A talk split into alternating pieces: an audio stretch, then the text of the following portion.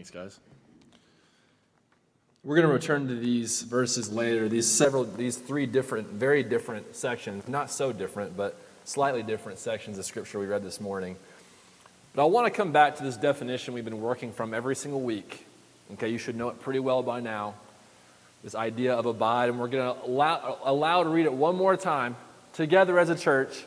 Abide, one, two, three, continually trusting Jesus to be everything you need. And as I've sat with this scripture, and as we've sat with this scripture for about 10 weeks now, I hope this is becoming more and more clear to you. But if it has not become more clear to you, I want to offer up one more suggestion as a way to see this actively happening in your life. And I don't want to take much credit for this. This is actually a metaphor, uh, kind of a symbolic metaphor that I've, that I've had from a class that I'm taking right now through my Lipscomb uh, post grad stuff. And there's two insects we're going to talk about this morning the bee and the butterfly. And I just want to ask Meredith is this the sign language for butterfly? Is this it? So Napoleon Dynamite was right. All right, fantastic. For my millennials out there. All right, fantastic. Okay, I just want to make sure that was a, that was a thing. So we're going to be talking about the bee and the butterfly this morning. So when we think about these insects, you might have very different visceral reactions to them, right? For some of you in here, you even see the image of the bee and your heart rate might start to get a little bit faster. Some of us might be very allergic to this insect. Even as I think about this, I think about the buzzing sound that you might hear and the reaction you might have to that buzzing sound, right? You might be swatting away. I remember one time when I was a kid, there was a bee in the car, and in, in my mind, you swat at bees or you swat at insects, and my mom freaked out. She's like, Don't swat at the bee. It's going to want to sting you even more. I don't know if that's true or not. I don't know if bees are vindictive like that. They seem to be that way sometimes. Bees have stingers, right? They sting you and then they die. They are this kind of malicious animal that's doing whatever they can do to harm you, even if it kills them. Very, very scary insect, right? Buzzing around. They got the little antennas. Don't like them. Now compare that to the butterfly. The butterfly is beautiful, right? The butterfly, you, you, look at this and you're immediately kind of awestruck at the creation that God has made, right? The beautiful colors. This is, a, I believe, a monarch butterfly, but there's even more colorful patterns that these butterflies can come in, right? And they just flutter around. They're fluttering around. They, they just happen to go from, from, uh, from flower to flower. You, you have images, I know, from cartoons where a, a butterfly lands on a kid's nose. You know, oh, that's beautiful. The butterflies on the kid's nose. You wouldn't want to be on the kid's nose. Two very, very different insects. And when I think about the bee and the butterfly, I want you to think this morning not only of just the insects themselves, but I want you to think of the insects as people. Okay, think about the bee for a second. Sometimes we want to refer to the bee as a busy bee. And I, I kind of stopped myself this morning. I actually prayed a prayer that was wrong, the way the context that I'm going to be talking about busy this morning. I pray thanks to God that we are busy as a church. But sometimes busyness is not a great thing, right? If you're called a busy bee, that's not really an attribute that you want to be telling people about, right? That just kind of assumes that you might be a little bit nosy, that you might be just busying yourself with tasks and you're kind of just too much for people to be around, right? Do you know people like this? Yes, everybody knows a busy bee in their life. Buzzing around, maybe a little bit annoying, maybe a little bit obnoxious, maybe worried that they're going to eventually sting you one day. I don't know. But we all know busy bees. And kind of compare that to a butterfly. I don't know if you know a butterfly person, but I just imagine a very free spirit. Someone who's kind of going about their life and kind of just existing and allowing the world to happen around them. Two very different insects, two very different interpretations. But they're, they're almost like the opposites of each other, but there's a lot of similarities at the very same time. Both of these insects are very, very important to their ecosystems, right? If you would really think about it, both these insects, they pollinate and they allow the ecosystems to flourish. They're able to, uh, to fly around with these tiny wings. That's a similarity as well. They're both insects I don't particularly want in my house, right? I don't really want bugs in my house, ever. Actually, yesterday we were doing yard work and Malin found a little chrysalis outside our house, uh, one of the plants that we the many plants around our house. There's a butterfly there, that's pretty cool. But they're both insects I don't particularly want inside. Um, there's a lot of similarities. We could probably break down even more. I'm not a bug expert. At my last church, there was a guy who's actually had a PhD in bugs. So I could ask, I could have asked him to talk in my place for this, but he does, he's not here. Uh, but beyond that, um, I want to think about this not just as bugs, not just as people, but the way that we kind of experience the world around us. The way that we experience God's Spirit working through us and around us. For me, sometimes I struggle with busy bee tendencies. Anybody else? You can just nod your heads. You don't have to raise your hand this morning. Busy bee tendencies. What I mean by that is like what I said before these moments where I'm kind of just going from place to place, just doing things for the sake of doing things, and it drives my wife crazy. Absolutely crazy. I'm never content with my busyness or my lack of busyness. And I want to be vulnerable with you. We've had some great testimonies throughout this entire series, and I'm so, so thankful for everybody who shared for, in, those, in those testimonies, those opportunities to share where God is moving you in your life. But I want to share a little bit about my bee tendencies, my busy bee tendencies throughout my life with you this morning. So, being a busy bee, uh, as a child, I kind of found that it was more um, opportunistic for me to be doing something rather than me not to be doing something in my house. Okay? Um, not to share all of my family details, but I didn't like being home ever. Uh, the moment I got my license was probably the moment I only slept at my house, and that's just about it. I wanted to be away from my house. I did not want to be around my parents, so I, I found ways to be busy. I played golf year round for the golf team. I played in tour events all around Florida almost every other weekend. I was busy doing that. I played other sports with my friends, playing pickup basketball, playing pickup anything to get out of the house. I found myself investing in clubs at school, doing whatever it was that we happened to be doing that week. I didn't care what it was. Beach cleanup, sure, sign me up. Uh, Habitat for Humanity, sign me up. Just get me out of my house. And then I eventually found the youth group, which is an amazing thing for me to find. Um, there was a youth group, about 20, 30 kids that I just found, oh man, these kids actually make me want to be better and be a better human being. I got baptized when I was 16. Hooray, fantastic, new group of friends, new outlook on life. And guess what? More things to keep me busy. Uh, the youth group was super, super busy. We were doing, you know, we would do singing nights, we do devos, we do service projects, we do just hang out with each other. We would go bring peanut butter sandwiches to homeless people in the park and get screamed at by those same homeless people. They'd be chasing us out of the park. Uh, we'd be doing these uh, service projects wherever we could find, just being busy and busy and busy. And guess what? I was rewarded for my busyness. Pats on the back, good job, Jimmy. You did a good thing here. So now, not only was my busyness serving a, a uh, purpose, getting me out of the house, it was now rewarding me for my efforts. And it felt really good to be busy doing things and for people to see me doing things. So I go from the youth group and I eventually go over to Harding University, where, yet again, more opportunities for me to be busy. I was involved in clubs, uh, uh, uh, team sports, service projects associated with those things. I was in the Bible department. I was having to go preach sermons in other churches. And guess what? All the while, I'm finding ways to be busy, busy, busy in order for people to see me being busy, busy, busy. And Jimmy keeps getting rewarded for it. Pats in the back. You're doing such a good job. Thank you. You're doing such a good job. You are a good person, Jimmy. Thank you. And so I get through Harding and I eventually get my first youth ministry job. And guess what Jimmy wants to still continue to be? Busy.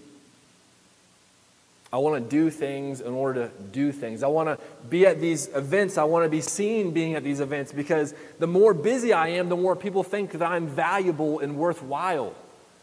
The more busy I am, it means that I care that much more. And I'm being vulnerable with you this morning, and I'm not saying it was all for this dark side, but there's this sense in the back of my head that says, Jimmy, you're not valuable unless you are busy in doing something. And that's a really, really bad place to be going towards. You are not valuable unless you are going and doing something. Jimmy, if you take a day off and if you just lie around with your family, you're useless.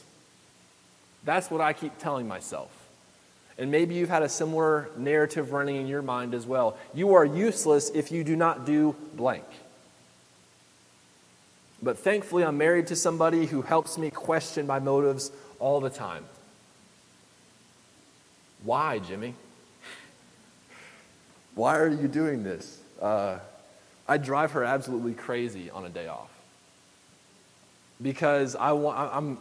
I have these grand schemes where it's like, well, if we're not doing this, then we're not the family we ought to be. If my kids are not in this program, then they're going to be failures in life. If I'm not doing this, I'm going to become stupid or, or sloth, slothful or, or whatever it might be. Fill in the blank. My mind goes to the absolute extreme worst if I'm not doing that exact thing at this exact time. You are useless, Jimmy, if you're not doing this. That's like satanic, I believe. That narrative that's running back, Jimmy, you are useless if you are not doing this, if you are not seen to be busy doing ministry or whatever it might be that day. Busyness is a trap. Um, I, I, want to be very clear this morning that you're thinking, well, does Jimmy always do this? Absolutely not, okay? I genuinely like to be doing ministry. I genuinely like to do these things. What I'm trying to get at is that Satan is able to use even the most good of intentions for his intentions at times, right? He's able to twist the things that we're doing with a pure heart and say, but actually, let's make it about you instead. We have the tendencies to make things about us more often than we'd like to admit. We look around the room and say, oh, everybody's looking at me. Guess what? Nobody cares about you most of the time. But we want to think everybody's looking at us. We want to think everybody's thinking about us. But really, they're thinking about themselves too. They're not thinking about you. But Satan is able to use these things, even ministry tasks like feeding the homeless or going to the sporting event or doing whatever it might be, and say, hey, let's make this all about you and your busyness. Because people like that when you do that. That's the bee, the busy bee tendency that I've leaned into for a very long time. The good jobs, the pats on the back, you're doing such a great job, man. Sometimes I feel like George Costanza, right, when he's working for the Yankees, and he says, as long as I look mad or upset, people leave me alone because they think I'm busy, right? I feel like that sometimes, where it's like, I just want to seem like I'm doing a good job. But that is Satan twisting and distorting the things that I really want to do for God and I end up doing it for myself. And that's not what God is calling us to do and be about, right? I need to get, make some noise if you're with me, please, this morning. I need, I'm, I'm, telling, I'm telling you guys things, okay? And I, I promise I don't do just these things just for show, but I, what I'm trying to share with you this morning is that Satan has the ability to take the most pure of intentions and make them not so pure. The bee and the butterfly. We've seen the bee, how the bee works, and We've, we've seen how it worked in my life, but I want to live more like the butterfly. Okay? If you, if you see these two insects around on a windy windy day they're going to be blown around pretty much the same. They're weightless, essentially, right? But when you look at the butterfly, there seems to be this way that they're chaotically going around the wind, fluttering about, but getting from place to place nonetheless. Right? Especially monarch butterflies. My little research on monarchs is that they are able to migrate like 3,000 miles. That's pretty cool. They only do it once in their life cycle. But that is still a very long time. But if you look at the butterfly, it's not like they're a jet engine going straight from one destination or one place to their destination, right? They are flapping their wings and they're getting around. And guess what they're doing? They're harnessing the power of the wind. They're able to take whatever the wind is giving them and fly along with it. Whereas I see the bee is kind of buzzing around and, being frantic and doing all these things, I see the butterfly as being pushed by the wind, harnessing its power and allowing the wind to guide it where it needs to go, up to 3,000 miles away. And so, my question this morning is how can my spiritual life be less like the bee and more like the butterfly? How can my spiritual life be less like the busy bee, doing things for the sake of doing them, and more like the butterfly, allowing God's Spirit, allowing the wind to, to guide and direct them where it ought to be going in the first place? I want to live my life more like the butterfly, going from place to place, harnessing the power of the Spirit, and allowing that to carry me through. This morning, we read three different stories here that I think highlight the differences that hopefully you can see in your life as well. When it comes to Moses, this guy has crazy dual personality or dual, dual identities working, right? He's, a, he's a, uh, an Israelite being brought up in Pharaoh's house, and he tries to intercede on behalf of his brother, but ends up doing the exact wrong thing, right? And then from that place, he runs to the wilderness, and he's there for a very long time. Eventually, he gets to a place where God calls him in the wilderness. But I want to kind of put this out there. I don't think Moses would have ever been able to see that burning bush had it not been for that moment of time in the wilderness, right? He would not have been able to see God working had he not stopped trying to be something other than what God has called him to be. It was in that wilderness time where he learned to be more like the butterfly, be able to notice where God is actually moving in his life. And from there, he responds. And we know that Moses was not perfect at all. But from that point, he was able to have that butterfly mentality and say, God, I am going to go where you guide me to go. And I'm going to do so by your Spirit. We look at the life of Paul. Right before he has this incredible experience with Jesus, he's out here persecuting Christians left and right. He is going from town to town looking for people to persecute. He's all about this. He thinks he's doing it for God and he has all these things, all these things going for him, and then eventually everything stops and he does something completely different. Now he's blinded, he's taken, and he has this experience where now he's going to be doing the exact opposite of what he was doing.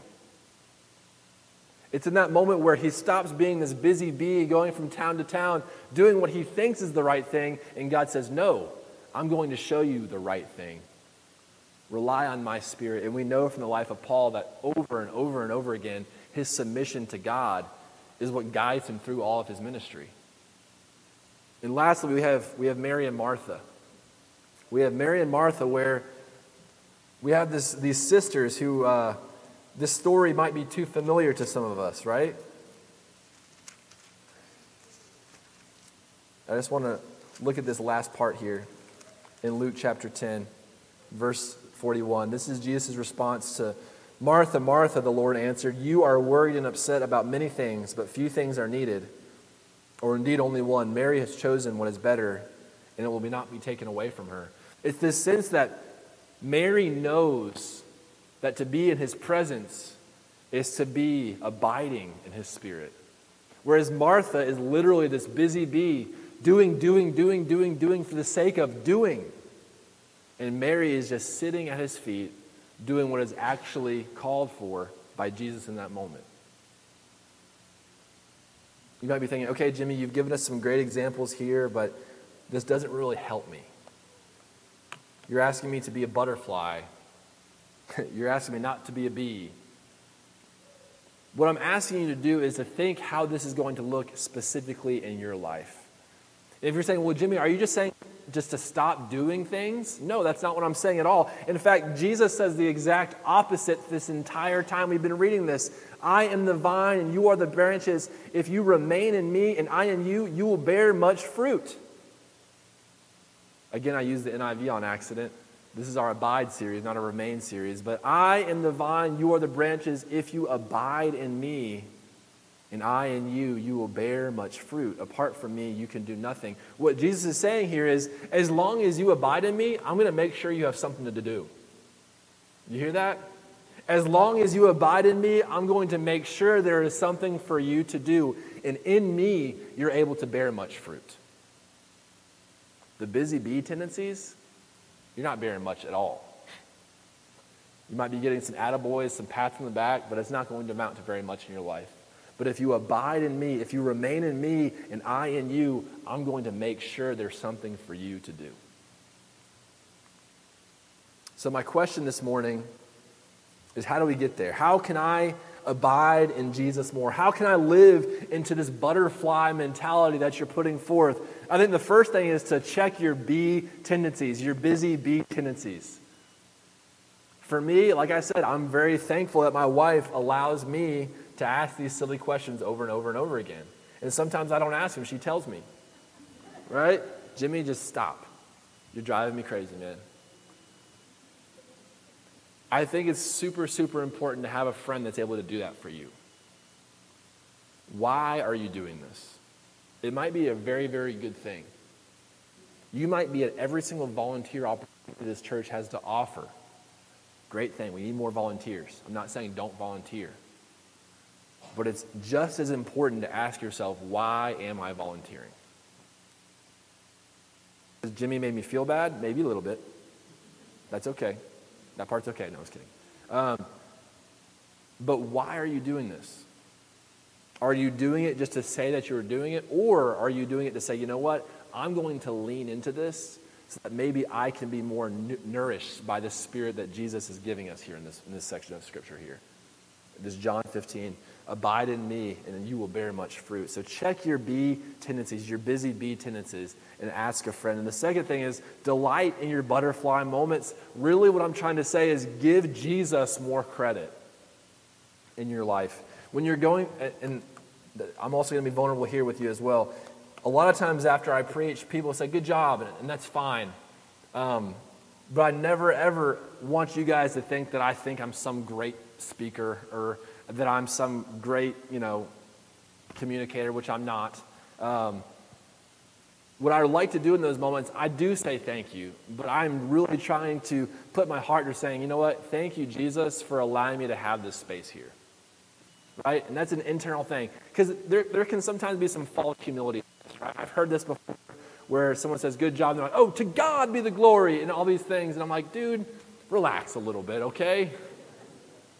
Because sometimes that could even be a busy bee tendency, right?